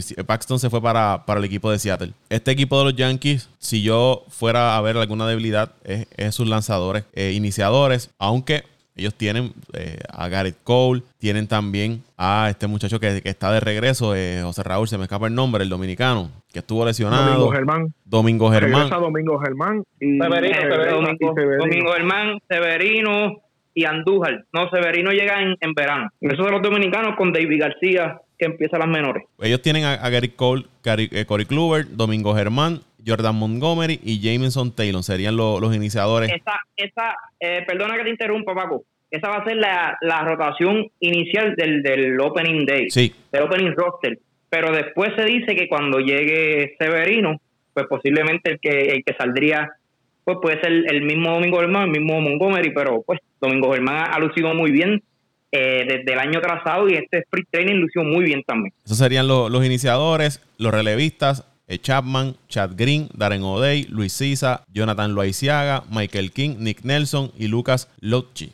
En cuanto al line-up o los jugadores que estarían en, el terreno de juego, Gary Sánchez, el Kraken, sería uno de los receptores, con Higashioka, el otro receptor. Primera base, Luke Boy va a estar lastimado, se va a perder al menos un mes de temporada regular. Se espera que el veterano Jay Bruce esté en primera base. En segunda, DJ LeMagio, Gio Urshela en tercera, pero los Yankees pueden también, tienen a Andújar por ahí, vamos a ver dónde lo, ubican. Eh, Gleyber Torre en el campo corto. Los guardabosques, Clint Fraser, Aaron Hicks, Aaron Judge, Brett Garner, Mike Toshman y el designado puede ser Giancarlo Stanton o le pueden dar la oportunidad también en los bosques. El utility Tyler Wade sería el roster de los Yankees para este día inaugural. La ofensiva de los Yankees debe ser su fuerte, el poder de Stanton y y Aaron George si están saludables. El problema de los Yankees que han tenido las pasadas temporadas ha sido también problemas de salud. Cuando mejor están sus jugadores, eh, cuando en mejor momento están en la temporada, se lastiman, pierden tiempo de juego, le toma tiempo volver a caer en ritmo de juego. Y eso ha afectado a los Yankees en sus aspiraciones. DJ LeMagio sigue siendo la constante en ese, en ese lineup. Debe ser nuevamente uno de los principales bateadores en ese equipo. Vamos a ver si Gleyber Torres puede tener un despunte a la, a la ofensiva. Y alguna debilidad que yo puedo ver en este equipo, aparte de, los problemas de salud que tienen, es el picheo. Que esos lanzadores se puedan mantener saludables, que Gary Cole cargue esa, esa rotación de, los Yankees y que lanzadores como Kluber puedan tener una buena actuación. No las ha tenido todas consigo en las últimas temporadas, ha tenido altas y bajas. De Cleveland fue a Texas, ahora de Texas está con, con los Yankees. Y que lo que son Taylor, Germán y, y Montgomery, cuando llegue Severino, puedan darle victorias o por lo menos eh, trabajar 5 o 6 entradas buenas para que entonces el relevo de los Yankees se haga cargo del resto del partido. Pero si hay alguna debilidad de los Yankees, para mí va a ser el picheo. Eh, sería la incertidumbre en cuanto a este equipo de, de los Yankees de Nueva York. Un equipo que va a batear, se va a ponchar un montón de veces, pero va a producir carreras. Yo los tengo ganando la división esta temporada. Los tengo llegando primero y ganando entre 93 a 97 victorias como líderes de la, este de la Liga Americana. Llegaron, llegó, mi equipo, los Yankees. Este, este equipo, los Yankees, yo entiendo, mis Yankees, perdóname. Yo entiendo que, que no hay muchos cambios, prácticamente este equipo se quedó igual. Y claro, hizo cambios, pero si vamos a ver, no es que trajeron un jugador de, de, que tú digas, wow, que es jugador de impacto como lo hizo el equipo de Toronto, que trae, perdóname, que trajo un George Springer, eh, si hablamos del mismo equipo de los Doyle, que trajo un Bauer, eh, prácticamente las movidas que hizo este equipo los movidas que cogieron a Lindor, ¿por qué no puedes decirlo? A los Mets, perdóname, perdóname. Los mismos Mets que trajeron a Lindor. El equipo de los Yankees, a pesar o en, diferencia a otros años, no trajeron nombres grandes, sino que trajeron jugadores que, que, que pues buscando suerte, buscando jugadores como Club, el, mismo Taylor, que son ahora mismo jugadores de bajo perfil, pero que te pueden traer eh, eso que tú necesitas. Por ejemplo, en, en la parte del picheo, eh, tratar de que sea ese club el de antes eh, y, y, lo puedas traer en serie porque la verdad el caso de los últimos años ha sido verdad un, un talón de Aquiles lo que es el picheo. Tú mismo lo, lo, lo, acabas de decir, Paco. El mismo Taylor, Taylor, eh, whatever you, you wanna pronounce, pronounce perdóname, eh, es un, un, pitcher que yo creo que, que tirar en, en el equipo de los Piratas es bien difícil tú demostrar lo que tú eres. vamos a ver lo que trae desde allá creo que tiene los recursos. Este año pues cuentan nuevamente con Domingo Germán, eh, cuentan con un David García que aunque empieza en las menores, entiendo que, que, hizo buen trabajo el año pasado y, con un poco más de experiencia puede también, ¿verdad? Luego a mitad de temporada, cuando lo vayan a subir, eh, tener mejores números, ¿verdad? El que tuvo el año pasado. Eh, yo creo que si, si le hace falta un poco a este picheo, yo diría ahora mismo sería el, el relevo y el relevo, especialmente esa última entrada, Paco. Si ustedes han notado, ese equipo de los Yankees ha, ha, sufrido en, en, las últimas eliminaciones, en lo que es la octava, novena eh, y en entradas extra. Lo vimos contra el equipo de Houston, lo vimos el año pasado contra el equipo de Tampa, cuando le conectaron el cuadrangular a Chapman. Yo creo que hay que dejar de ser un poco dependiente de Chapman y tratar de, de traer otro, otro lanzador que, que en momentos como en la octava entrada tú tengas la confianza de traerlo y no solamente traer a Chapman en momentos ¿verdad? difíciles del juego. Eh, Chapman no deja de ser un buen lanzador, pero entiendo que a veces está un poco leído. Y por esta razón, yo entiendo que si este equipo de los Yankees se piensa mover a mitad temporada, debe ser en traer un relevista, eh, un relevista de, de, primera, un, un, un, eh, en, el bullpen. Eh, yo entiendo que, que Kluber, Taylor va a tener buen año, al igual que Domingo Germán. Eh, mismo Montgomery lució muy bien en las playoffs el año pasado. Eh, entiendo que, la rotación se puede quedar ahí, pero sí traer un, como vuelvo y digo, ¿verdad? Un, un, un relevista fuerte que acompañe a Chapman en esa última entrada. El bateo, entiendo que pues eh, el bateo está ahí, pero sabemos que sufren de, de, pues, de muchos ponches, lo que es George, eh, Stanton, también las lesiones han, han provocado de que este equipo no, no llegue más allá de lo que se espera, eh, aunque el año pasado Stanton tuvo unos buenos números eh, en la serie, pero en la temporada regular no, no se ha visto, no se ha visto, no, no, no, ha hecho lo, lo que se esperaba, lo, lo, que se esperaba aquel Stanton que, que tuvo la temporada grande allá con el equipo de, de Miami Marlins. Nada, en resumida, me voy con el equipo de los Yankees ganando la división con cuatro, cuatro juegos de ventaja y necesitan hacer una, una, un cambio grande, olvido digo, traer un relevista y eso los pondrá en una posición de, de, estar luchando el campeonato, entiendo yo, contra el equipo de los White Sox en la Liga Americana. Mira, Paco, eh, estaba loco por hablar, perdona antes, perdona Doño, porque estaba loco por hablar. Eh, mano, no, no, eh, José, yo sé que este equipo, pero no pueden seguir ya pasándole los paños tibios a los Yankees. Los Yankees son un equipo, eh, y ahora, en lo serio, eh, los Yankees son un equipo súper de tradición. Yo soy fanático Mets porque, no sé, yo voy a todos los equipos de, los, de, de, Nueva York y los Yankees nunca me, me, me atrajeron, pero como quiera, como fanático del deporte, estoy consciente que es un equipo de demasiada tradición. No puede ser que que, que sigan pasando por, por las que han pasado en los últimos años. Eh, vuelvo y digo, la temporada pasada yo no las reconozco. A mí no me digan que ganaron el año pasado, que esto, que lo otro. Tienen equipo desde hace tres años, tienen equipo para, para dominar, para dominar y no lo están haciendo. Desde que trajeron a, a Stanton, tienen equipo para dominar y no lo están haciendo por alguna razón. Algo les pasa, se, se, se están lastimando demasiado, no tienen consistencia en el juego. Eh, a nivel de rotación, increíble, increíble, increíble, increíble. Gary Cole le da un, un wow, Gary Cole, el juego de hoy no se fue sin decisión, pero es ridículo cómo domina los lanzamientos, cómo poncha a los tipos. Eh, Cory Kluber, mm, a pesar de que tiene 63 años, eh, posiblemente se le hayan pasado sus mejores años, pero Cory Kluber es Cory Kluber, el que es MVP en una, dos, tres temporadas, eh, o en una temporada y, es un jugador dominante, es un jugador, tiene, tiene ese, ese olfato para toda su vida. Lo que pasa es que los, pasados años pasó por lesiones, un poco de inconsistencia, pero el olfato ganador lo sigue teniendo. Yo no tengo duda que Cory Kluber va a tener buenos juegos, va, va a ganar entre 9 a 10 jueguitos que son buenos para, para, para, ¿verdad? para su edad y, y, y, y, para y para ya ir saliendo, ¿cómo se llama esto? De, de, de, y tampoco que sea viejo, porque lo que tiene son como 34 años. Eh, eh, para, pero ya estos últimos, estas últimas temporadas como jugador, eh, que, que gane nuevo 10 juguitos es bueno. Domingo Germán, joven, se esperaba mucho de él, hizo de la suya hace uno o dos años, le entiendo que fue que se lesionó, le cayó encima, eh, ¿verdad? Que no, no, no apoyamos ese tipo de conducta a la esposa, no sé si fue él o Luis, o Luis Severino el que tuvo ese, ese, ese, esa, esa situación, pero, pero Domingo Germán, el tiempo que ha tenido, en los momentos que ha estado encima de la loma, ha lucido súper bien.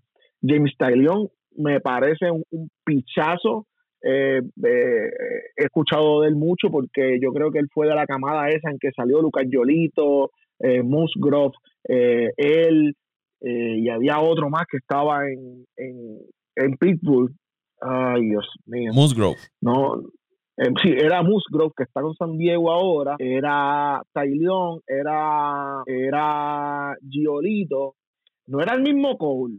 Yolito no, Yolito vino de los. De Pittsburgh. No, Yolito estuvo en los ah, Nationals, pero los Piratas tuvieron a Glasnow. Fueron, en esos años, ¿verdad? Los en esos años. Los Piratas tuvieron a Glasnow, tuvieron a Gary Cole, tuvieron a James Tylon y tuvieron a a, a, a, Joe eh, Musgrove y a Charlie Morton también lo llegaron a tener en algún momento. Pero por alguna razón eh, estoy linkeando a Yolito en esos años con los Pittsburgh. Puede ser que hayan subido juntos, más o menos en esos mismos años. Pero nada, la, la, idea, la idea que te estoy trayendo es que son tipos que, que, que, que vienen en alzada. No es un tipo que lleva más de cinco años en la liga. Los años que lo, lo, las temporadas que ha estado se ha visto muy bien. Eh, ¿verdad? Yo quisiera ver qué va a hacer eh, en este equipo de los Yankees que se siente la presión, se siente la presión cada vez que tú sales al terreno de juego. Yo espero que le vaya muy bien. Eh, Montgomery, de verdad, yo que lleva, lleva ahí varios años, pero yo no le veo, no tiene son ni ton, de verdad, no, no, no, no le veo, no le veo. A Montgomery no le veo. Eh, tienen equipo para dominar, pero yo sé que le va a caer la macacoa, ya le cayó Luke Boyd, Jay, Bruce, eh, siempre está donde tiene que estar en el momento indicado. Va a estar jugando porque lamentablemente eh, no van a contar con, con, con Boyd. ¿A quién yo puedo sacar de este equipo? ¿A quién yo puedo sacar de este equipo que yo sé que va a hacer lo suyo, va a dar actores de presencia, va a estar en los momentos indicados? DJ LeMahieu. Eh, desde su eh, DJ LeMahieu ha sido para mí un jugadorazo siempre, siempre, siempre, siempre. Eh, consistente, eh, hace lo que tiene que hacer. yo recuerdo que en Colorado hacían con él lo que les daba la gana, lo cambiaban de posición y, y, y, y, y el tipo tranquilo, sus números siempre están, siempre están ahí. Eh, el año pasado se fue eh, por encima de lo que, de lo que, de lo que se esperaba y, lució eh, excelente.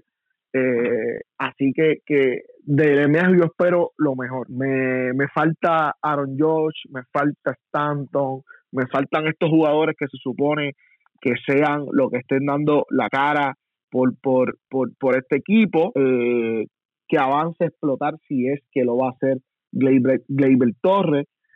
Eh, se lleva hablando de él hace 3, 4 años y, y nada, y sigue pasando nada. Giorgiela ah, pasa lo mismo que Gleyber, son eternos prospectos y, este equipo y, estos equipos como el de los Yankees no aguantan esto familia, no aguantan esto.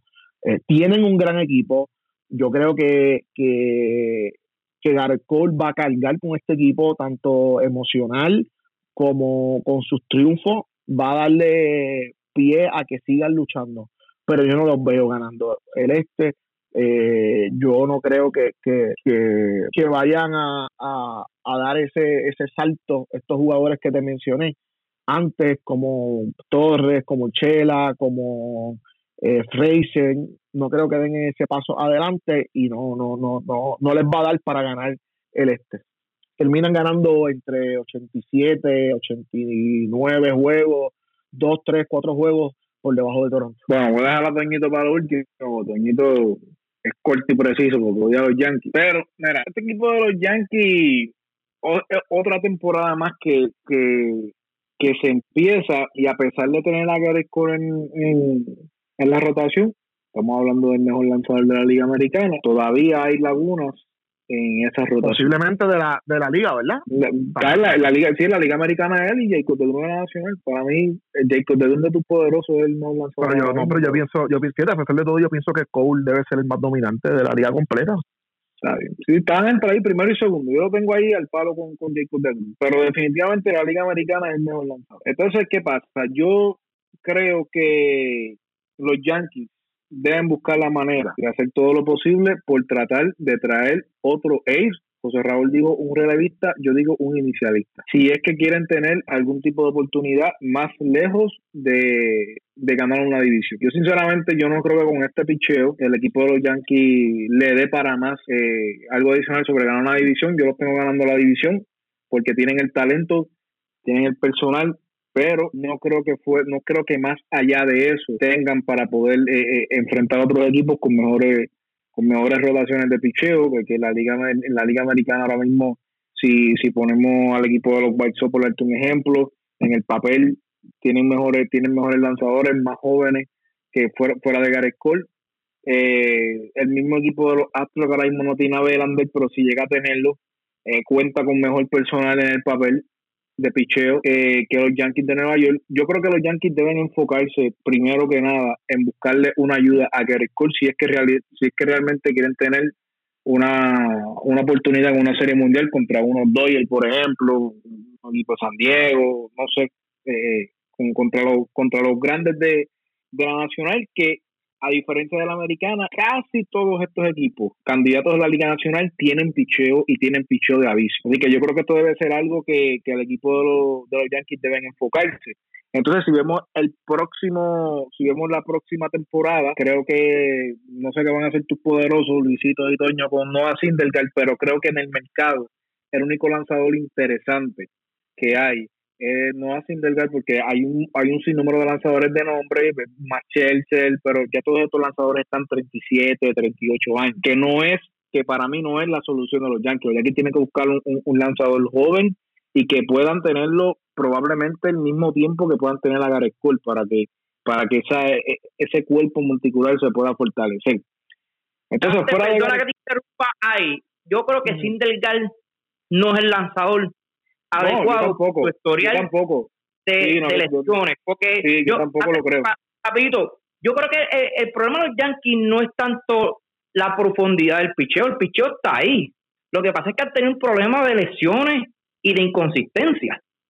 Que tú, tú mejor quieres decir un ace consistente que tú sepas, este tipo es bien raro que se va a lastimar y que, y que no es inconsistente. Tú sabemos que va a tirar, se va a ganar 17, 18 juegos va a venir a llevarse a todo el mundo. Para mí, para mí Trevor Bauer era el para mí Trevor Bauer era el tipo, que puede ser el año que viene, porque Trevor Bauer tiene la opción de salirse del contrato este año, tan pronto termine con los Dodgers, pero para mí Trevor Bauer era, era e, es ese lanzador que los Yankees necesitan.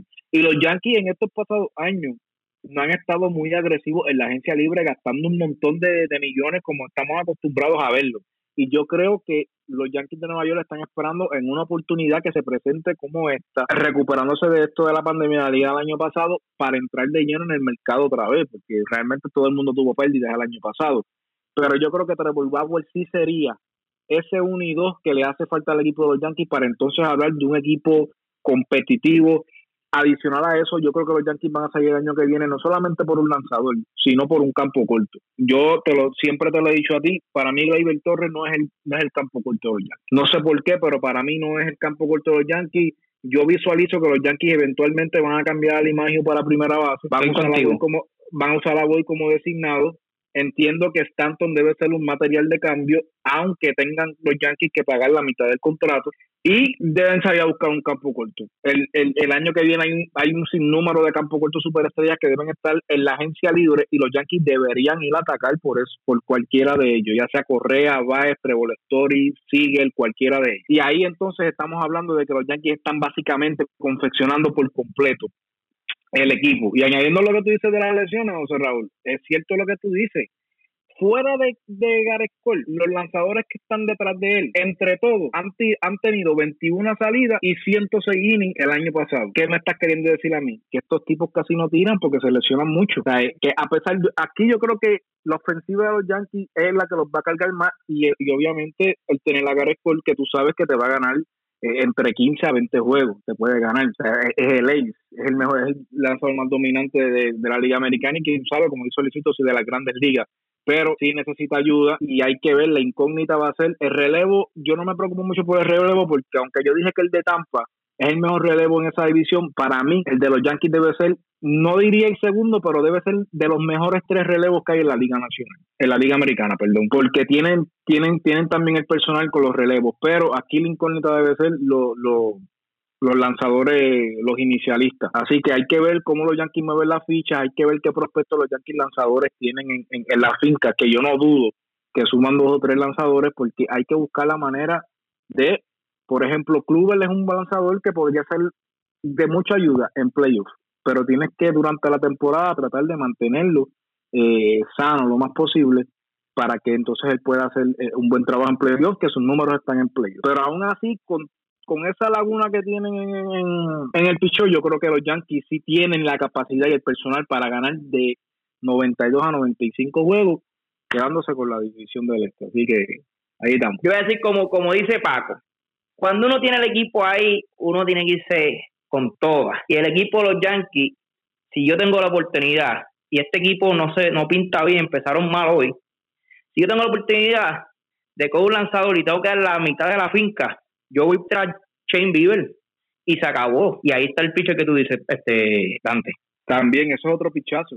Eso es otro pichazo. Nada, eh, rapidito los Yankees, pues no tengo mucho, no me inspiran mucho, como la gente sabe, no me inspiran mucho los junkies de, José Raúl eh, van a van a cadecer van a cadecer de jugadores saludables esta temporada esto es como dijo Luisito el cuento de nunca eh, yo los tengo luchando la segunda posición pero como le dije van a depender de cuán saludable estén sus jugadores fuertes su batería fuerte su picheo es impecable tanto eh, para mí el iniciador como el relevo pero lamentablemente va a ser la historia de nunca acabar con las lesiones, con las desilusiones, con el paquete más grande de la Grande Liga que se llama Giancarlo Stanton. Y yo luchando a la segunda posición, pero los tengo ganando entre 87 a 88 juegos por ahí. Por ahí tiene que estar los Yankees este año. Bueno, hasta aquí este extenso podcast hablando sobre el este de la Liga Americana. Ya nos quedaría el este de la Liga Nacional, que desde ya les digo que va a ser otro extenso episodio. ¿Dónde lo siguen en las redes sociales? Bueno, ahí me pueden seguir en Twitter, arroba mendiciano89. Ahí estamos, como siempre, hablando de todo un poco. A mí me pueden encontrar en Pasión por el Deporte TV, Pasión por el Deporte TV, Facebook, Instagram. Me pueden escribir ahí si me quieren decir algo, si me quieren hablar mal de los Mets, no me escriban. Este, y nada, agradecido muchachos por la oportunidad siempre, siempre es un gusto estar con ustedes, saben que se les aprecia mucho y a todos los que nos escuchan sigan apoyando. Eh, este es un proyecto de, de Paco, ¿verdad? Pero sacrificado, Paco hace todo lo humanamente posible porque todo salga bien. Eh, y nuevamente, escuchen apaga mano el, el, show, el podcast y el mañanero también, el, el resumen mañanero todos los días, está muy bueno, muy bueno. Así que saludos y gracias por todo, familia. A mí me consiguen en arroba Antonio Cruz 528 en Twitter, arroba Antonio Cruz 528 en Twitter. A mí en Instagram, arroba José R. Torres con dos E. Torres. Ahí me consiguen Instagram. Y el Instagram porque se lo olvidó el Facebook y el, Twitter. di, el Instagram. Dejen, dejen, dejen, dejen, dejen. Mira cómo se ríe Dante. Ahí me siguen arroba Paco Lozada PR en Twitter, arroba Paco Lozada PR en Twitter. El podcast lo siguen en Twitter e Instagram como Apague y Vámonos el Show. Podcast será hasta el próximo episodio de Apague y el Show. Vámonos el Show.